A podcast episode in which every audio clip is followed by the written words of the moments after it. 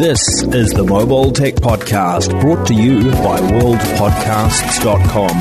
Now here's your host, Tech Girl Miriam Joire. Brought to you by Audible. Stay tuned for a special offer at the end of the show. Hi, and welcome to the Mobile Tech Podcast. I'm your host, Miriam Joire, and today is Wednesday, June 23rd, 2021, and my guest is Gavin of Gavin's Gadgets. Hi, Gavin. How are you? Oh, I'm good, thanks, Miriam. How are you? I'm doing pretty great. You're coming all the way from the UK. I'm here in in the Pacific Northwest, where I'm just road tripping a little bit in my camper van. You know, it's kind of lovely to have you on because I've been following your photography in particular, because you're a mobile photographer like I am, for many years, and I really love your work. Oh, thank you. That's very kind to say. Well, I do live in a very lovely place in the sort of southwest of uh, UK, the UK, and uh, I live on Dartmoor National Park. So it's a very rural, rugged landscape with some very interesting places to photograph. Awesome. Well, we have a few things I want to talk about. It's actually been a pretty slow news week. Mm. And I'm, you know, I was trying to put together the topics and I was just like, well, maybe we'll just end up talking about camera phones because that seems like the logical thing for us to do, right? Absolutely. All right, let's start with the OnePlus Nord N200 5G. I realize this is not a product you will be getting in the UK, but um, I don't know if you've been following the OnePlus saga for the last few years, and most recently with the Nord lineup and the whole Carl Pei leaving and the whole oppification. I've been using that word. I think I kind of coined it of OnePlus in the last year or two. Um, and most importantly, now we have this, um, you know, kind of Nord line that's at least for the US market, sort of degraded into the budget segment. And, uh, you know, it's not a bad thing. Clearly, the phones are flying off the shelves. People are really buying these two, three hundred US dollar phones. And so I can't fault them for taking a share of the market away from Moto, which has the Moto G line, which is very popular in North America for this price point. But at the same time, the um, these these phones have been a little iffy. They don't really feel like OnePlus phones. So this new N200 5G we discussed in the last podcast, but at the time it was still under embargo, the review. So I finally got my review up. You can read it. It's on Hot Hardware. I'll put it in the show notes, the link. Also, you can watch my unboxing video as well. It's kind of slots between the N100, which is a US 4G phone we got last year for 180 US dollars, which is a Snapdragon 460 and between that and the N10 5G, which we got last year, which is a Snapdragon 690, and the N10 5G, you know, was about 300 US dollars. So this new one slots between those two at 240 US dollars. So I'm going to let you guess what processor that uses and what they've done in terms of specs to kind of fit into that price point. Any guesses? Well, they've probably used a, obviously a, low, a sort of a the Snapdragon 4 series, probably 480. Yep, you're correct 100%. That's the only Snapdragon right now that is a 5G chip in the 400 series, the 480. So that's what they did.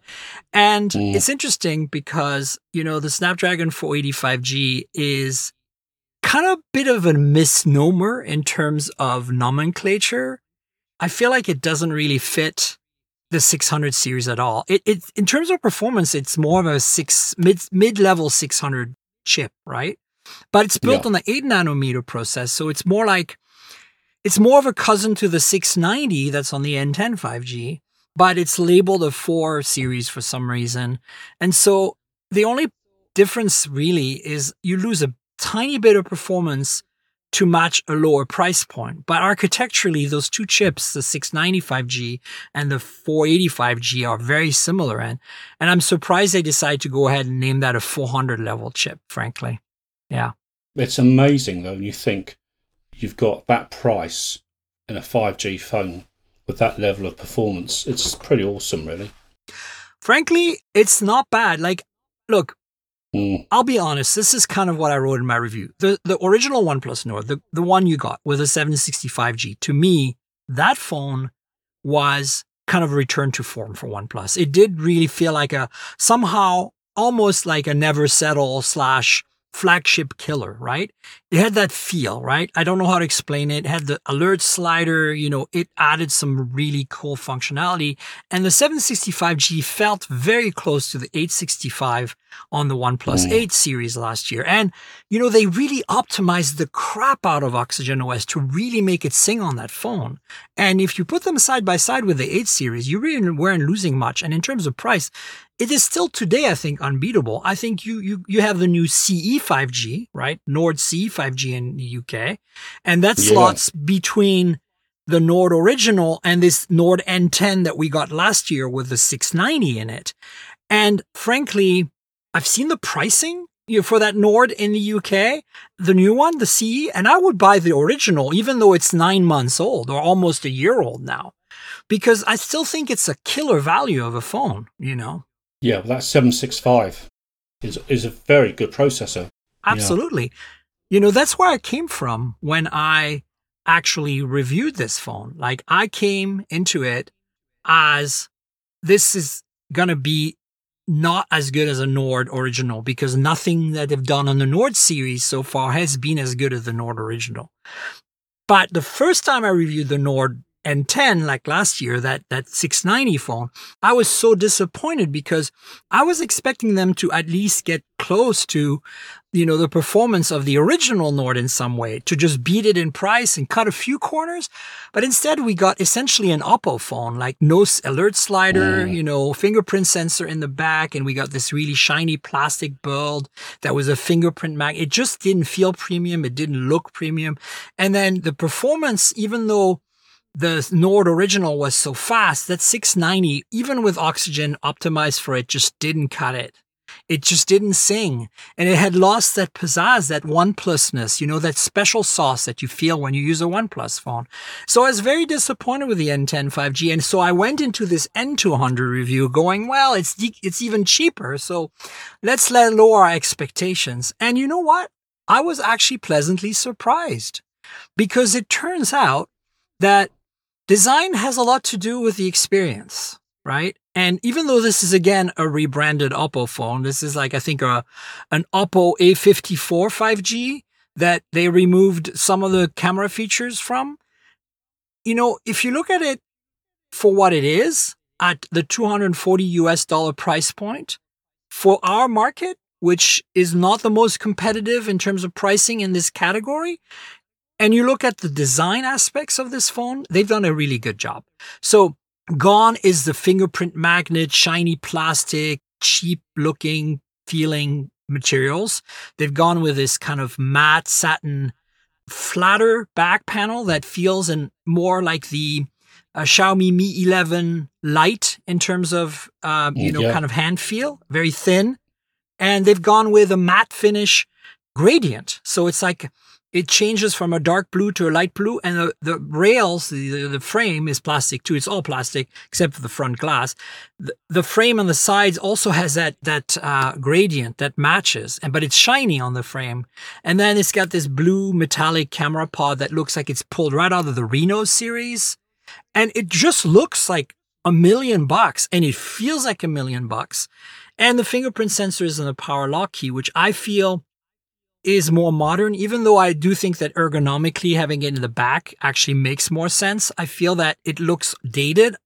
You know, even the pixels in 2020 look dated because they have the fingerprint sensor in the back. So you can't put it under display here because it's an IPS panel. So the fingerprint sensor being on the power lock key really makes this phone, together with its design, feel more fancy than it is but not in a chintzy way. You know what I'm saying? And that is a huge improvement of the N10 5G for $60 less, right? So that's kind of cool. And the other thing that I like about it is that it retains the same quality display from the N10. So it's an IPS 1080p, you know, it's 6.4 something inches, 6.49, and it's got a 90 hertz refresh rate. So you're talking about a solid level of display quality. It doesn't look bad either. And it's right the same display as the N10 5G. They just took it. So they lowered the processor, but they got better design And the other thing they cut down is instead of six gigs of RAM, 128 gigs, they went down to four gigs, 64 gigs. So that's a little, Mm-hmm. you know, four gigs is iffy on Android. 64 gigs is not a lot of storage. Thankfully, it's got micro SD. You know, has a headphone jack, has NFC, so you can do Google Pay. All that is nice. And then the, the final blow, as it were, the final thing where they're able to save money is the camera. This actually uses a camera system from the N100 instead of the camera system of the N10. And it means that it's a 13 megapixel main sensor, 2 megapixel macro, and 2 megapixel monochrome assist sensor for low light. And, you know, as you're hearing me speak these, as a camera phone nerd yourself, what is your what is your thoughts immediately? Well, we can two megapixel macros, kind of like, well, okay, let's pass on that one.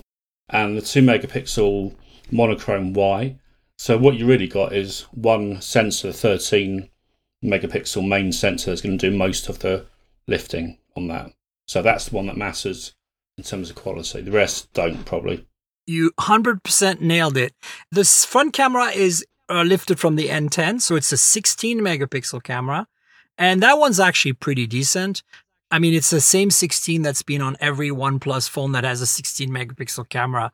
You know, the f/o 2.1 lens. It's really not that special, but at least it's a, it's a known quantity. So basically, this 13 megapixel camera is the only thing you get to play with. But there's a 2x button in the interface, which turns out, like many times you see on a modern phone today, that if you want to do a macro shot, hit 2x and pull back a little bit from your subject. And you, if you get close enough to it that you can still focus, you get a macro shot. It's actually pretty decent and usable. And that's how I took a lot of my macro shots for this review. I did put a macro uh, photo in my review proper, but that is um, taken with the two megapixel just to actually document what it looks like. And it was in good lighting, so it looks okay. But without autofocus, you can't use that macro. So you're right. It's basically a single 13 megapixel set. And so here's the thing. It's not spectacular. F over 2.2, no OIS, uh, phase detect autofocus. But hey, guess what? It does have a great ISP behind it because this Snapdragon 480 chip is pretty much brand new. And it's contrary to the 400 series and even most of the 600 series chips has a much more modern ISP. And I have to say, I'm not quite sure who's done the work here, OnePlus or Qualcomm. But we know that sensor isn't spectacular in any way. But what the ISP is doing with that sensor really impressed me. I'm not saying this is a phone that can even remotely compete with something like a Pixel 4a even, right? But for $100 more, it certainly feels like a better camera than the Moto G series, most of them, even the ones with the 48 megapixel sensors. And Wow. The N10 has a 64 megapixel, a really cheap OmniVision sensor in it that is crap. And frankly, I think the 13 megapixel in this camera with the ISP from the 480 heavily leaning on that actually produces potentially better photos than the 64 megapixel pixel binned sensor on the N10 5G with the Snapdragon 690. I could be wrong. I'd have to like put them side by side on the exact same subjects to really get a feel. But that's empirically from my experience. I, I had both phones side by side a few times, but I didn't photo side by side. And it's interesting to me because I think that the OmniVision sensor is just not very well tuned in terms of software. Mm. Whereas whatever it is they're using on this, uh, could be a, a Samsung or maybe a Sony sensor, is probably has you know better tuning on the Qualcomm ISP, so it just performs better. Well, yeah, definitely. It sounds like the Qualcomm's doing a good job there on the ISP. So basically, you know, that's kind of my takeaway on this phone. It's you're definitely cutting corners. The biggest, I think, most challenging compromise you're making is with the RAM and storage. And Mm. but display is fantastic uh, for the price. I think that the processor holds its own. It, it's not that much worse than the 690, which isn't spectacular. But if you come in with that expectation, unlike last time I came into one of those cheaper budget Nords, I was coming from the original Nord, which is almost a flagship. It was a big shock. This is this is manageable if you know where you're going, and uh, the design is really, really nice. It feels good in hand. It looks good. It, you know, looks fancier than it costs. And you know, the camera is the only thing you're really giving up a little bit, but at that price point, I think it's acceptable. So for this market, where pricing is very different than the Chinese market, you know, India or whatever, where everybody would laugh hysterically at the specs of this phone for $240. You know, when I can find like buy a Redmi Note 10 or something, you know, for the same price and it just blows it away. Um, but I think that for this market, it's pretty impressive. And it's a 5G phone. And I did test it on T-Mobile's network. It's coming actually as a T-Mobile phone they have an exclusive with OnePlus on this one. And I was getting 300 megabits down, you know, 25 megabits up in the middle of nowhere. That's really nice to have on a $240 phone, you know? Well, that's the perspective, isn't it? In your market, to have a phone at that price point doing 5G that looks nice, I think is, uh, is great for you guys to have that. We don't have a lot of that. So I think that's a big improvement for us. It's a step forward. And, mm. you know, I'd rather have that than a Moto G that doesn't have NFC that, you know, has just as mediocre cameras. And yeah, I don't know. I think they're kind of similar in some ways because the Moto G also has very straightforward, clean software, right? And the Moto Gs, a lot of them now have 5G here in the US using, there's one with the 580 as well. The, the one I reviewed last week, the Moto G Stylus 5G. And then there's a few that are Snapdragon 600 4G phones out there. But I think this is nice because it gives you another option with Oxygen OS and NFC, which, you know, even pre pandemic, this market was very strong on using contactless payment. So now it's ubiquitous. You can go anywhere in the US and pretty much use your phone to pay.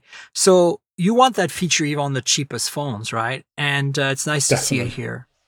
Um, in yeah. terms of battery, this has a 5000 milliamp hour battery. It's big. It lasts forever on that chip.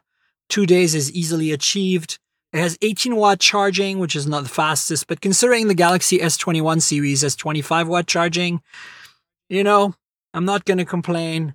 The uh, previous model, the N10 5G, had a 30 watt uh, warp charging, which was an, obviously a little better, but it's $300. You can still buy this $300 phone. It's just that, as I said, in terms of design and hand feel, this new one is night and day better.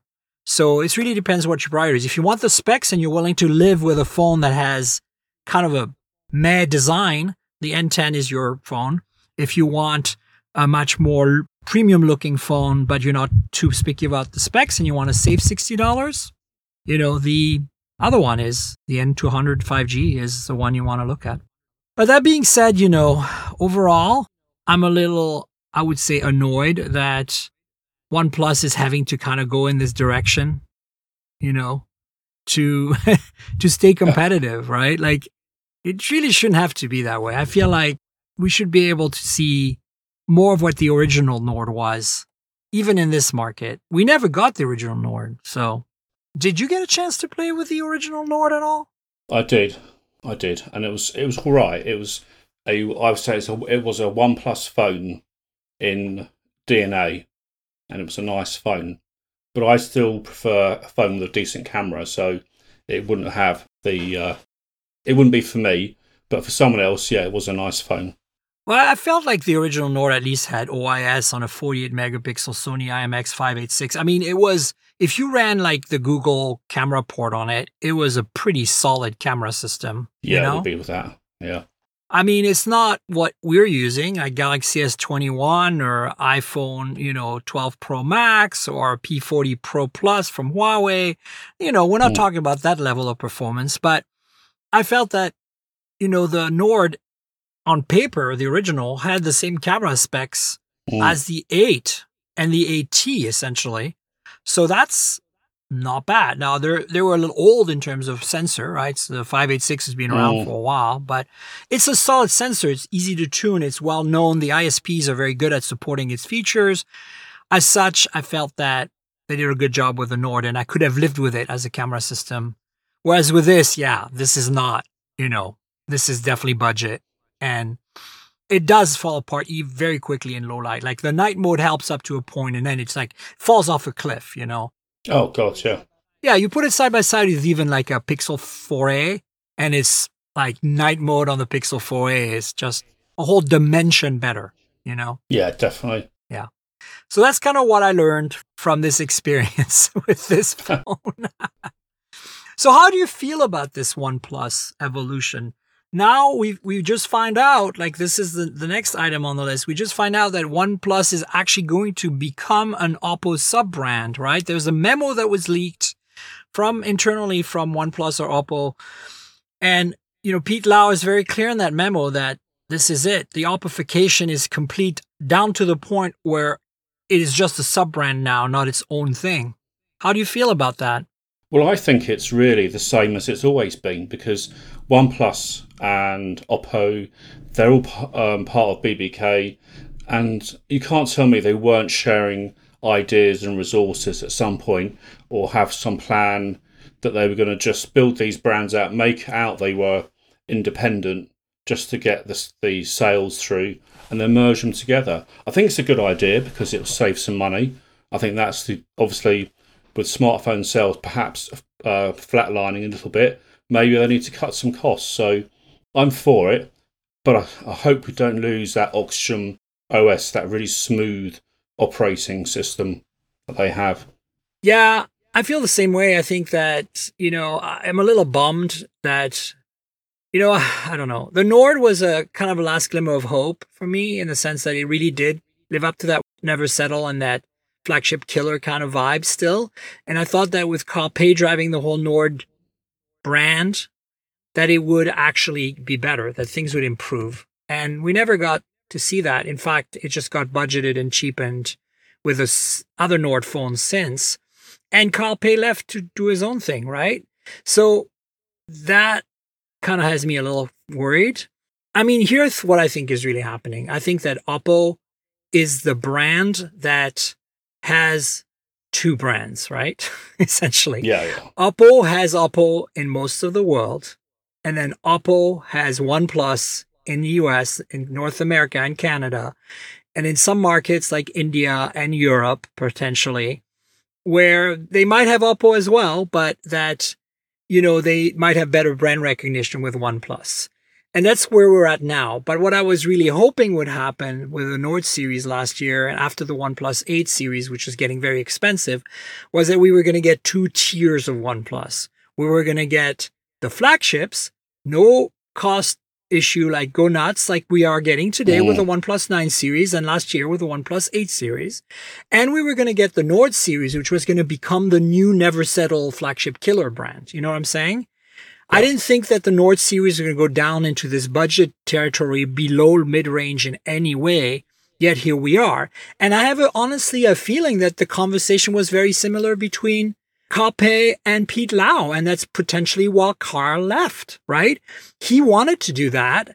And, you know, Pete comes from Oppo and Pete is looking at the economies of scale, right?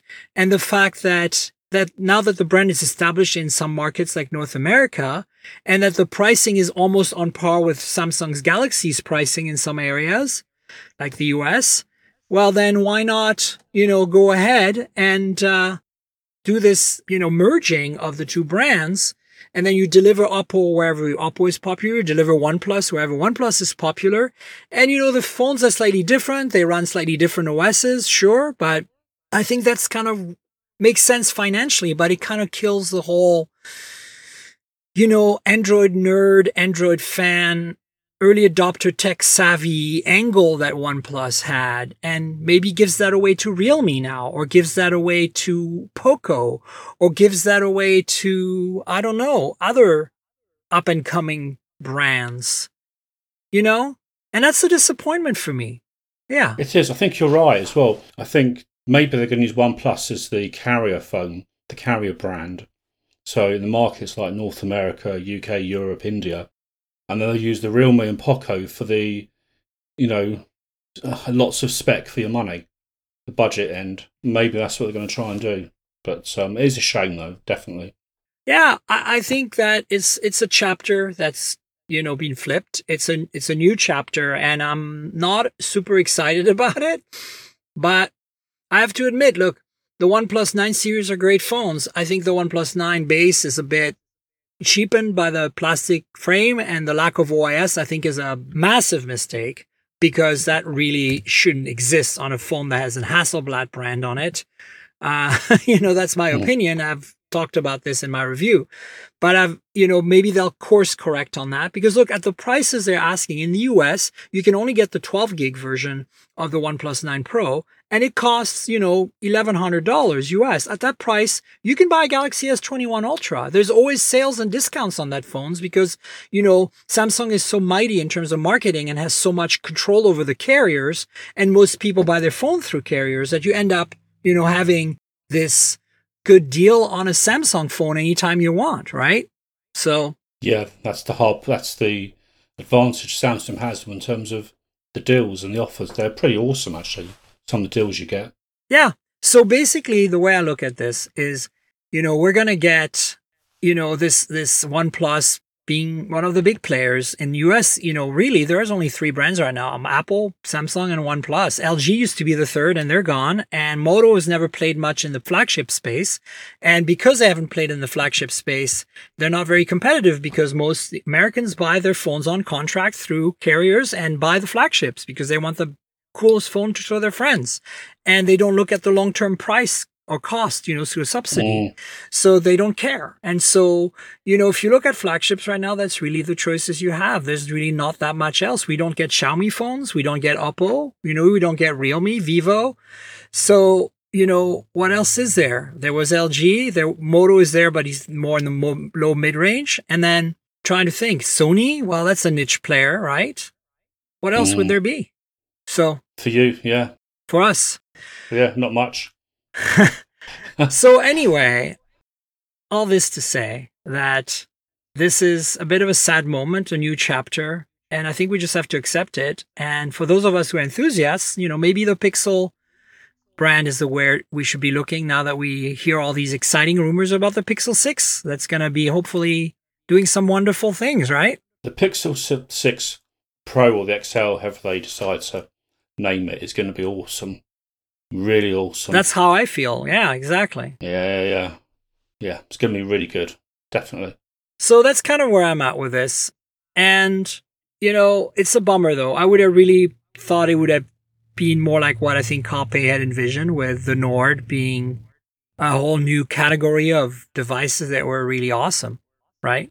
But that's not been the case. So, and then, you know, look at this. I can now tell people to go buy a $240 OnePlus that is actually pretty okay. You know, it's not the best, but that's not something I could say before. Exactly. So maybe maybe there is maybe they have a point there.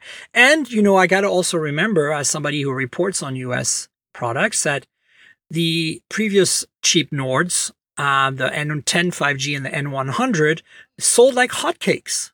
They flew off the shelves. So maybe there's a good strategy to be had here, right? But it does water down the brand. It does water down the commitment to the core audience, right? It does, but I think that the budget to mid price tier, that's where a lot of people are buying phones because, you know, it's $200 is a lot less than $1,000. So I think, Yeah. I think that's where they score. Definitely. Indeed. Yeah, so let's move on to the next topic real quick. I want to talk with you about the speaking of crazy camera phones. Did you see the Sharp phone that came out a little while back? It's Yeah. basically the um the Sharp Aquos R6.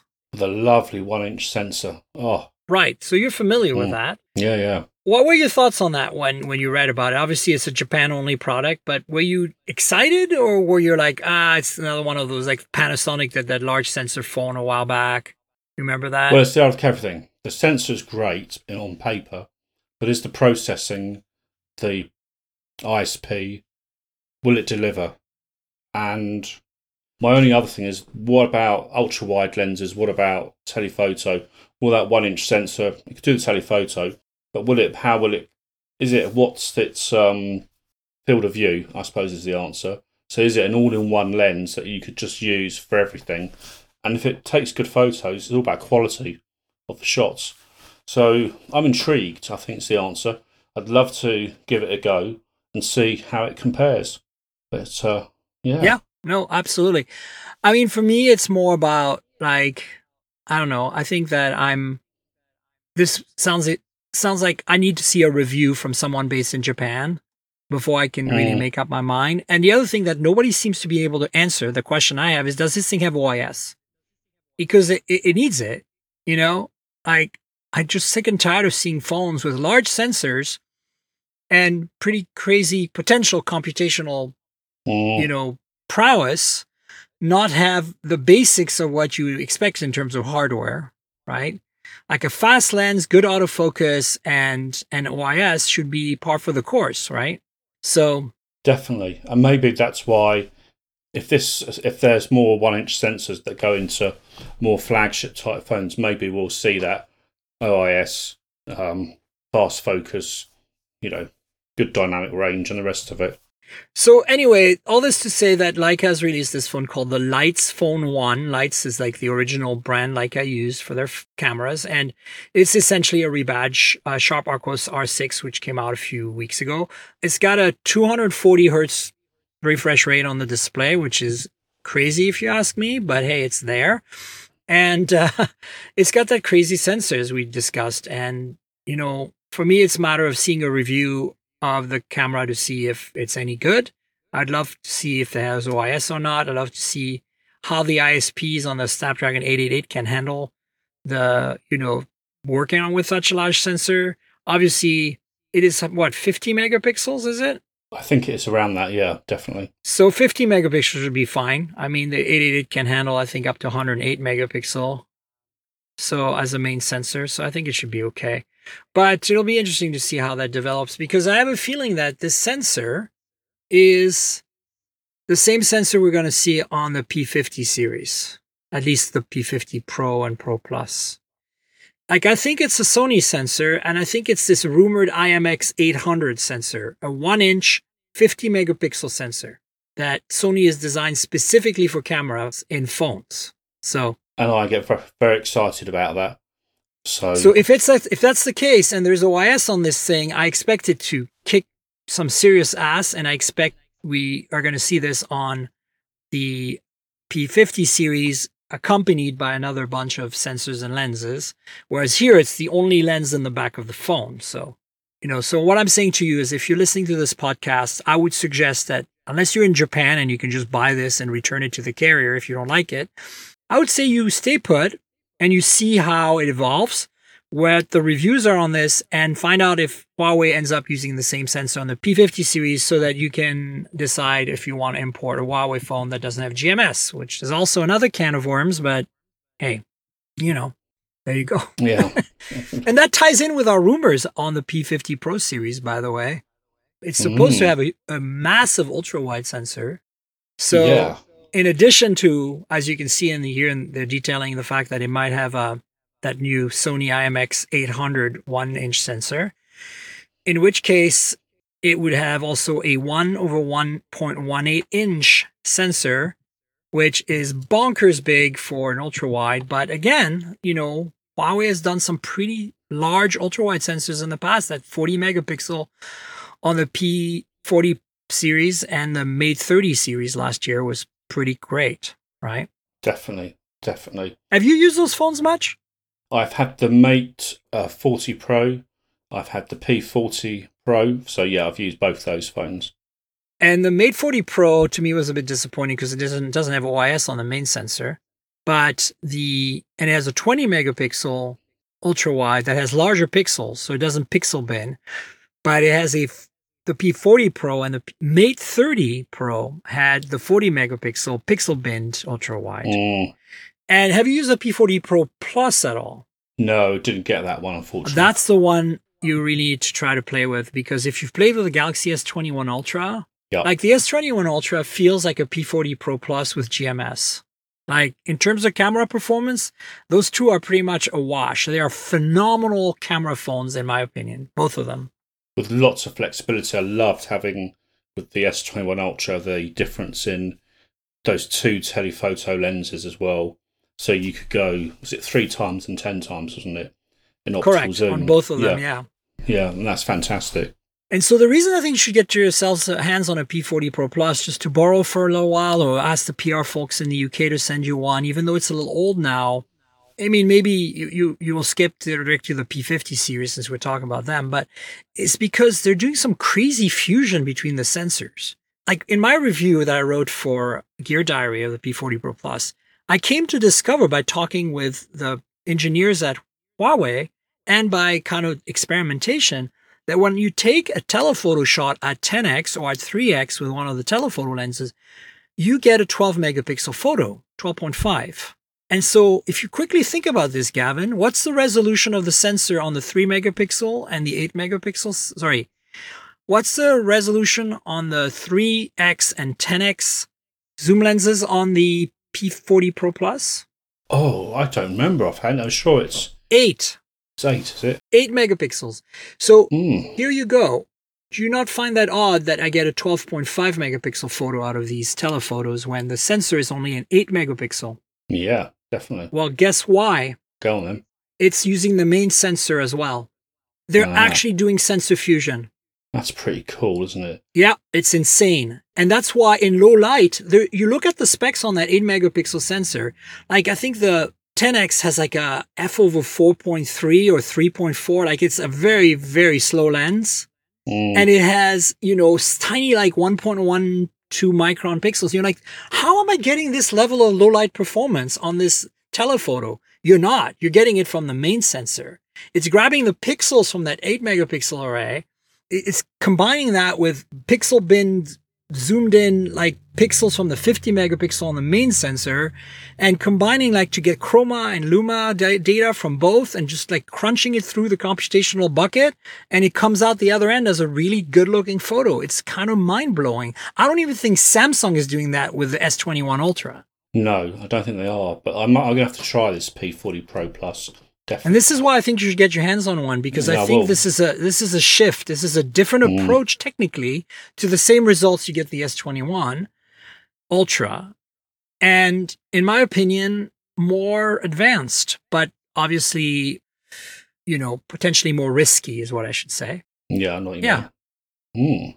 I know, crazy stuff. Okay, so yeah, so you know, it's as I said again, you, there hasn't been that much news this week. I wanted to mostly talk about the OnePlus Nord N200 5G because I reviewed it and uh, embargoes lifted, and this big news of Oppo and OnePlus, and then these two, you know, phones that might share the same sensor, the Leitz phone from Leica and the uh, the P50 series, but you know, I haven't been talking about this, even though there has been a bunch of rumors for a while now. What's your take on these Pixel folding phone rumors?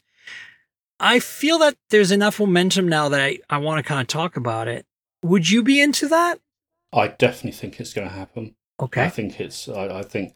I think because Google came out with their software. Um, when was it? Was it last year? And they were when Samsung came out with their first folding, the Samsung Fold. Was it Fold? Yeah. And they had worked with Google in terms of some of the software, firmware and software side. So yeah, it makes sense that with a year or two down the line, everyone's doing folding phones. So why wouldn't Google? I think it's a definite. I think it's definitely going to happen. I think that you're right. Like logically, why wouldn't they? But at the same time, you know, Goo- this is Google, and they've always behaved with the Nexus and then the Pixel line as if they had limited resources. You know, in the sense that they Mm. always the phones run out of stock, and you know they didn't go flagship this year because they in 2020, I should say, not this year, because they were like, well, we don't. We, we'd rather keep the price affordable and we're going to go with a mid-range chip and all this seems like to me seems like supply constraints supplier limitation. And so now i see what they're planning to do with the pixel 6 and 6 pro. I'm super excited but i also don't want this to be watered down and diluted because they're working on a third phone that's a folding phone when their resources are limited right? But maybe their Yeah. resources aren't. Maybe they finally switch things into gear and they're deciding that 2021 is the year pixel becomes a thing and so, you know, I don't know what to think, honestly. It's a bit tough right now. Yeah, I think the um, component shortage might be the only thing that scuppers this because they are definitely, I think, the Pixel 6 is going to be another real big leap forward over all the previous Pixel phones. It's got a much, um, it's the first time they've changed the cameras up, really changed the ante on the size of the lenses, the optics. They've got their own processor that's rumored to be in there as well. So if they can, their focus will be on the standard phones. But if they've got enough parts and components, I still think that folding phone, that folding Pixel will definitely happen. But if there's a shortage of parts, then I think they'll focus their energies on the standard phones, the six and the six Pro or six XL. Yeah, I mean, look, the bottom line for me is is that I'm not against the folding from from Pixel from Google if it you know Mm. delivers on the camera experience. That would definitely be one of the first folding phones with superior cameras. Not that the Galaxy Fold Fold Two were bad in terms of camera performance. They had you know a pretty solid 12 megapixel camera stack. And you know, I use them and they, they they perform pretty well, but they perform like 2019 level of performance, you know? Mm, And so uh, with Pixel, we're going to get, at least with Pixel 6, we're going to get something, you know, superior. And so I'm hoping that this folding phone doesn't just match the existing Pixels in terms of camera imaging performance, but it, it kind of meets what the Pixel 6 is bringing to the table, right? yeah, I think if it Yeah. uses a 4A camera setup, then that'd be really disappointing. Well, we'll find out. It will, yeah. One of my favorite phones of 2020 was the fan edition, the S20 fan edition, because even though it didn't have like the crazy 108 megapixel sensor, it did bring to the table some pretty nice cameras, I thought, for the money. And there is obviously been rumor of an S21 fan edition replacement for this year, but Mm. it looks like that keeps getting delayed because of uh, chip supply issues. And so what is your take on on on the uh, fan edition in general and this particular delay that we're hearing about? Yeah, I did like the, the fan edition phone. I think it was excellent value. You got a lot of phone for your money, and I don't. I I'm skeptical we'll actually see it this year. I think the components and chip shortage is a real problem. So it wouldn't surprise me if Samsung has decided to focus the parts they have got on their foldable range and keep it keep the stuff for that. Yeah. It's a bummer though, because I think that for people, I really feel like, you know, we spoke about OnePlus at length on this show, and I feel like the S20 fan edition is basically out OnePlus OnePlus, at least in our market where we got the actual Mm. Snapdragon 865 version with a really great price point. I think it was 699 US originally. And just the only thing you gave up really was a plastic back like the base S21 does now. And the rest of the phone was everything that you could want for a 2020 phone, you know. The cameras were really quite decent. And I really would love to see what they would do with the S21 Fan Edition this year. But of course, now I'm a little concerned that we might not see it at all, or if we do it, it'll be very late in the year. But I hope that Samsung uses this to out OnePlus OnePlus. If there is even such a thing as out OnePlusing OnePlus, now that they're no longer the same OnePlus, you know, it kind of feels to me like Realme's taken that torch over by making phones like the Realme GT 5G, right? And to some extent, we're seeing, you know, other entries like the ZTE Axon 30 Ultra. And of course, you know, there's also the Red Magic 6R now, which is a gaming phone that looks like a flagship. Basically, it sells for 499 US dollars with a Snapdragon 888. It's pretty amazing. And good specs and better cameras than the other Red Magic phones because since it's a gaming phone that looks like a flagship or a flagship that's disguised as a gaming phone, I don't know. It has a pretty solid complement of cameras, unlike their pure gaming phones, which where cameras are an afterthought, you know? So Yeah, definitely. so I think we're going to start seeing some competition basically coming in and taking over where OnePlus once was. And part of that competition is going to be the fan edition, which is why I hope it does eventually come out in some way or another. Well, I hope so. Uh, Actually, interesting in the UK, if you got the 5G version of the fan edition, it was actually the Snapdragon. They did a 4G version, which was the Exynos. So, actually, for us, we could have had the fan edition actually was available to buy with a Snapdragon, whereas the normal S21 wasn't. Ah, It was all the, interesting. all the Exynos. Yeah, absolutely. Huh. Well, that's yeah. It's always a bit weird with your in your market, right? Because the Exynos is still kind of so prevalent. I always feel like the the Samsung phones with Qualcomm chips are more efficient Mm. and perform better. I could be wrong though. I think you're right though, personally, because I think they are they perform better. They don't get as hot. They um, the audio is better from them as well. Um, hopefully, hopefully, the, there's a new Exynos chip, and that's really good this year. We can only hope, like every year. Right.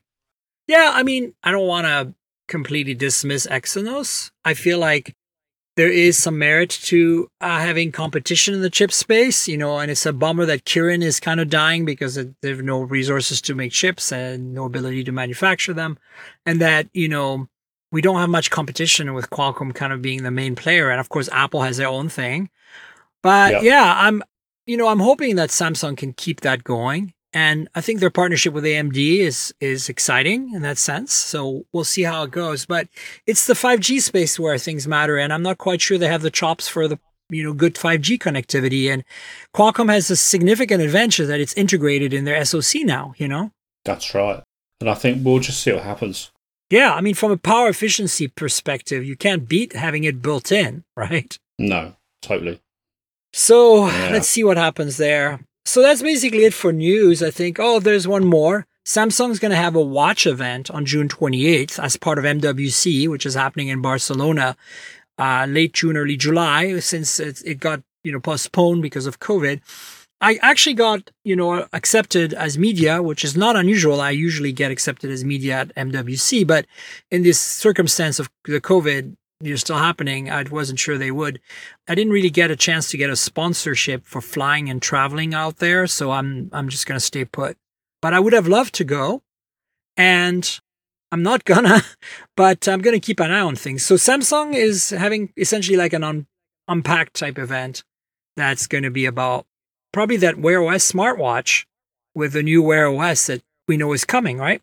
Yeah, that could be very interesting because obviously that's the joint initiative with Google, and obviously Google have um, bought Fitbit. So finally, finally, we have Samsung's prowess with their uh, smartwatches. Google comes in with Fitbit and working together with Samsung, we might actually have something that can take on the Apple Watch on for the Android world. Yeah, absolutely. Finally. I'm Yeah. looking forward to it because I've been a big fan of the Samsung Tizen watches, and Mm. you know I would prefer the integration, the the deep integration that Wear OS brings to the table. But the Wear OS watch is always, you know, in terms of battery life and functionalities, uh, like responsiveness, have always been challenged. So Yeah, yeah. if you can give me the Tizen responsiveness and battery life, but with the Wear OS Google services integration, I think I'm on board. That's kind of what I want, right? Yeah, totally. Me too, as well. Definitely. So I think this is going to be exciting, and that's why I wanted to let the audience know. You should stay tuned for that. You should really keep an eye on it, see what comes out of it. So, since we have a few more minutes, I wanted to know if you were up for discussing the state of camera phones. We talked about it a little bit. We talked about the P40 Pro Plus and how it uses this weird, crazy sensor fusion technology. You've you've extensively played with the Galaxy S21 Ultra, correct? Yes, I have. yep. and you played more than I have uh, with the iPhone 12 Pro Max and Pro Raw. Where do you think things are at? Like to me, I think the iPhone is really great, but it's very limited because the telephoto is only what 2.2, 2.5x, something like that, right? Optical. It's 2.5. Yeah, So, so if I take the S21 Ultra, if I take the iPhone 12 Pro Max, and if I take the uh, Xiaomi Mi 11 Ultra, they're three phones that I use heavily, and they all have pros and cons. So, um, if you take the S21 Ultra, it has phenomenal flexibility because it has all those different lenses, you know, different focal Right. lengths. yeah, So if you're a tourist somewhere or you're traveling, you can do three, you can do 10 times optical, you can do ultra wide. You've got very good versatility. Where the iPhone t- wins, I think, over the S21 Ultra is with that LiDAR sensor. So when the light starts to drop, it doesn't be dark, when it starts, when you're in a slightly dim environment, it can focus faster and it seems to pick up um, more details. Say you're taking a picture of someone, they're wearing a, a shirt or a cardigan, or it's a dog, the fur will be more defined and more detailed. Right. Yeah. Um, yeah. And it's that type of shot where it has an edge, but it doesn't have the optical zoom prowess that the um, S21 Ultra. I think the ultra wide lens in the S21 Ultra is slightly better than the one in the iPhone 12 Pro Max. But Yeah, I agree. this is the big but. If you switch on Pro RAW on the iPhone 12 Pro Max, and I've used Pro RAW an awful lot, suddenly you're getting a different level of quality. You're jumping from a 2 megapixel photo size up to 25 to 27 megapixels. You're getting all the computational stuff, but without the processing. And it's just, you're not getting all the edge enhancements. You're not getting, um, it's just so much better. Even like uh, shadows and highlights, it hasn't made decisions on how it's going to process those shadows and highlights. You can do all that.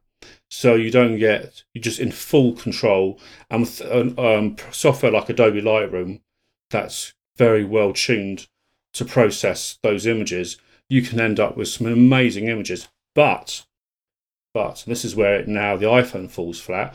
I go out hiking really early in the morning to get sunrises, and I stay out late to take sunsets. And this is my uh, Mi 11 Ultra. That is just in a different league. So forgetting Pro Raw, when the light drops, starts to drop, and it's just, you have to use the Mi 11 Ultra. Not in Pro mode, you can still be in Auto, you can still be in JPEG, because that main sensor and the ultra wide are still pulling in tons of light easily. And as the, the sun sets or the sun rises, let's take sunset, the sun drops and you go into blue hour, the iPhone uh, 12 Pro Max is useless. It's not useless, it just doesn't take the same shot. It's full of noise, even with Pro RAW, and it just does not have the detail. I'm shooting half hour into, into, into the blue hour post the sun setting and still coming out with spectacular shots. Absolutely spectacular. And I'm not having to use the pro mode. I mean, if you put into pro mode, you know, you can do all sorts of things. But it's just so good having those big sensors. And the Xiaomi processing I quite like. Yeah, me too. Yeah, it's not heavy, it's natural. And if I want to enhance it, that's up to me. But it's it's really good. So I think with all three phones, you can actually have best of both worlds. If you had the iPhone and you had the Mi 11 Ultra, with the Mi 11 Ultra, you've got a very good five times optical zoom on there. You've got a very good quality ultra wide and an exceptionally good main sensor. Um, and if you use the iPhone for things like live photos, video in particular, it's I think video is very good on the iPhone, and perhaps doing sort of dim, clo- sort of not close up, but just if you want to take someone picture of someone and the light was a bit dim, the lidar sensor does help a bit. Yeah, It's a bit yeah. more natural. Um, they all have pros and cons. Personally, for I would say, I exclusively now take photos on the Mi 11 Ultra. I think it's just that much better. But I'll take video on the iPhone because I think it's very Yeah, good. Yeah, I think everybody agrees the iPhone is king when it comes to video. Yeah. There's just no doubt about it. But if I wanted to go uh, out somewhere like as a tourist, I would take the S21 Ultra because there are times when you can use that 10 times optical zoom. There's a lot of times when you can use it and you'll get a shot you just wouldn't get on the other phones. That's that simple, really. So do you feel like I've used all three phones, the iPhone very little, but the Mm, Mi 11 and the S21 Ultra, the Mi 11 Ultra, I should say, and mm, the S21 Ultra a lot. And I love them both very much. I agree that Xiaomi's processing is really great. And I also Mm. feel that that 50 megapixel Samsung sensor in the main sensor of the 11 Ultra is the best sensor of any sensor on these three phones. But yeah. I'm also very impressed still with the 108 megapixel sensor from the S21 Ultra. It does very well in low light as well. And even though I'm not as big of a fan of Samsung's processing, I still think that it can hold its own. And as you said, if I had to pick one, I would probably pick the S21 Ultra. But if you don't need the flexibility of the 3x and 10x telephoto and you're happy with a good 5x telephoto and also a really solid ultra wide, as you said, you know, 48 megapixel each, then I think the um, the Mi 11 Ultra is is definitely one of the best phones out there. It's a big phone though, but then again, so is the S21 Ultra, right? It is, and also um, it's fairly new in terms of I've had it probably just a month and a half, and it came with I think MIUI 12.0.2 out of the box, and only in the last um, last week I got 12.5.2, and that was mm-hmm. a massive update, a massive, improved the phone just enormously and the camera. But the next update, which takes it past the magic number, which is 12.5.4, because 12.5.4 is what DxOMark used to test the camera firmware. And once we go beyond that, that's when we get the full chops on that camera. And I'm really curious to see how my sunrise and sunset photos, they're absolutely amazing as it is, but can it actually get any better? So I'll be right. really excited to see that difference. Is it going to be that much? Or even if it's 5 or 10% better, that's a lot. Because when you're dealing in that level of lighting, you need the best you can get. And I don't use night mode either. I just want, because sometimes I don't like the night mode processing. The processing, yeah. Yeah. I want the natural shot and then I can work with that better.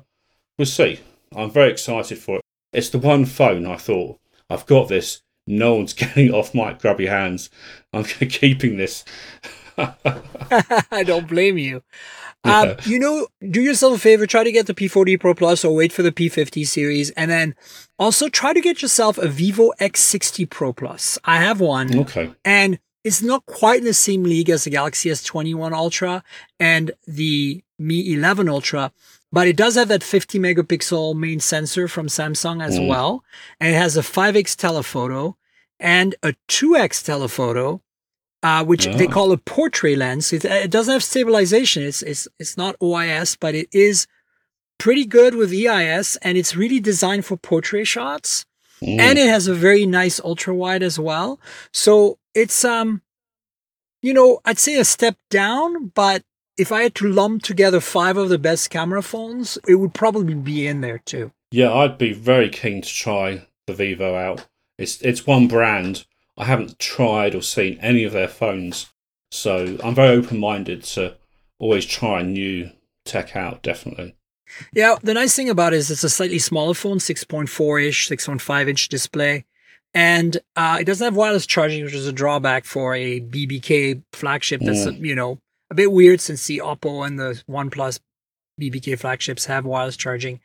But nonetheless, this is the only two things I can fault it for. It, it's a solid, you know, flagship in every other way. It's got a faux leather back and it's got like, you know, Zeiss lenses. It's got T plus coating on the lenses, like the right. Sony phones. It mm has some incredibly good sensors and some interesting optical focal length choices you'll see. And most importantly is Snapdragon 888 to back it all up in terms of image processing. So, and it's a slightly different processing again from, you know, Xiaomi or Oppo or OnePlus or mm. Apple or Samsung, right? I actually like Oppo's processing a lot.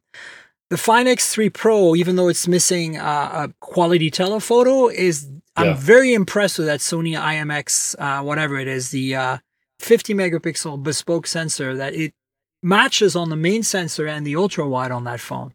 It's very cool, you know? Yeah, that sounds good. Definitely. So, listen, I think we're done with the show. I would love to uh, have you maybe uh, tell us where we can find you on the internet so that the, my audience can tune into your content. Thank you very much. Well, Gavin's Gadgets is the keyword. So you can find me on Twitter at Gavin's Gadgets, on Instagram at Gavin's Gadgets. Instagram is photos only. So that's where you can see all the sunrise, sunsets. I do share them on Twitter as well, but Twitter I do get into some conversations in tech as well. Uh, my YouTube channel is um, youtube.com forward slash C for cat forward slash Gavin's Gadgets. And that's me. Very simple, really. I've got a website, gavinsgadgets.com as well. So very easy. Gavin's Gadgets everywhere. Wonderful. So, folks, check out Gavin's work. It's really good stuff.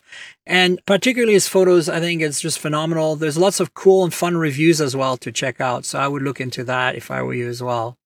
And, folks, you know where to find me on the internet. I'm at Tankgirl. That's TNKGRL, both on Twitter and on Instagram. That means that if you want to have a conversation with me and Gavin about this podcast, go to Twitter, talk to us. If you want to check out my Instagram posts, the photos I take with all these fun camera phones we just talked about and photos of the phones I'm actually using right now, like that OnePlus phone, for example.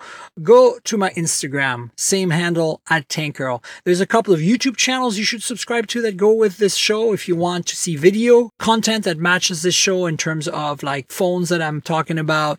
Check out youtube.com slash mobile Tech Podcast. That is the main channel, the main YouTube. So like, subscribe, tell your friends, click the little notification bell, all that good stuff.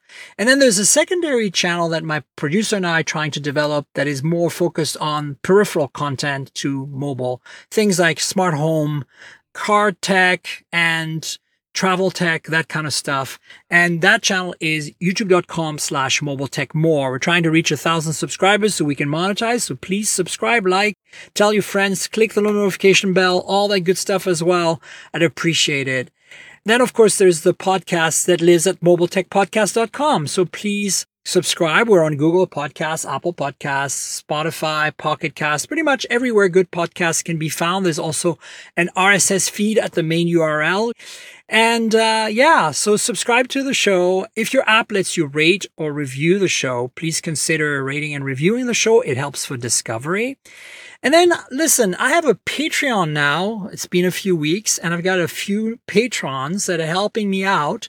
And uh, if you want to get some unique content that you can't get anywhere else, that's not public, like you want to listen to this podcast, but on video, watching me and Gavin talk, and you want it mostly unedited, and you want it a couple of days before the audio version as an exclusive thing, well, guess what? Patreon's got you covered. I've got a tier for that. I've got a tier for a Discord server. You can join me and chat with me on Discord. All these perks you can get exclusively on Patreon, and so you should consider joining. I have a new patron this week called Jay, and I want to thank JD and also want to thank Nicole for joining. Nicole T, thanks so much for being our new patrons this week. So again, patreon.com slash tankgirl. That's patreon.com slash TNKGRL. If you want exclusive content you can't find anywhere else and you want to help support me make this podcast happen, please consider joining Patreon. And of course, if you don't like to use Patreon, there's another option. There is a PayPal link in the show notes. It's a link to my uh, website, tankgirl.com. If you follow that link, there's a PayPal button there. You can make a donation of your choice. Again, I would appreciate any support you can bring to the show. And I want to thank our longtime sponsor, Audible. Audible has been with the show since the early days. They're fantastic. They are basically the platform for audiobooks. So if you love books as much as I do, if you like to read and you want to instead listen to books, Audible's got you covered. They're the platform of choice. So the deal is a 30 day free trial where you get to keep a book at the end and it's audibletrial.com slash mobile tech, the URL. That's audibletrial.com slash mobile tech. If you want to try Audible, no strings attached, get it for free for 30 days, get a book at the end to keep. Check it out. Hopefully you stick around and continue because honestly, it's such a great platform if you're constantly behind the wheel, like a delivery driver, or if you like to do road trips, you have to keep your eyes on the road, you can listen to books instead. It's awesome. If your eyes are tired, listen to books instead. They don't have just books either. They have a whole selection of podcasts and other audio content. So yeah, check it out. audibletrial.com slash mobile tech and support the podcast. I want to thank Audible for being a longtime sponsor. And finally, I want to thank you, Gavin, for being my guest this week. Thanks so much for coming on. And thank you enormously for having me as your guest. Very much appreciated. Absolutely. We'll have you on the show at some point in the future again. And folks, we'll obviously have a podcast next week. So stay tuned for that. Until then, cheers, everybody. This has been the Mobile Tech Podcast with Tank Girl, proudly presented by worldpodcasts.com. You can visit us online at mobiletechpodcast.com.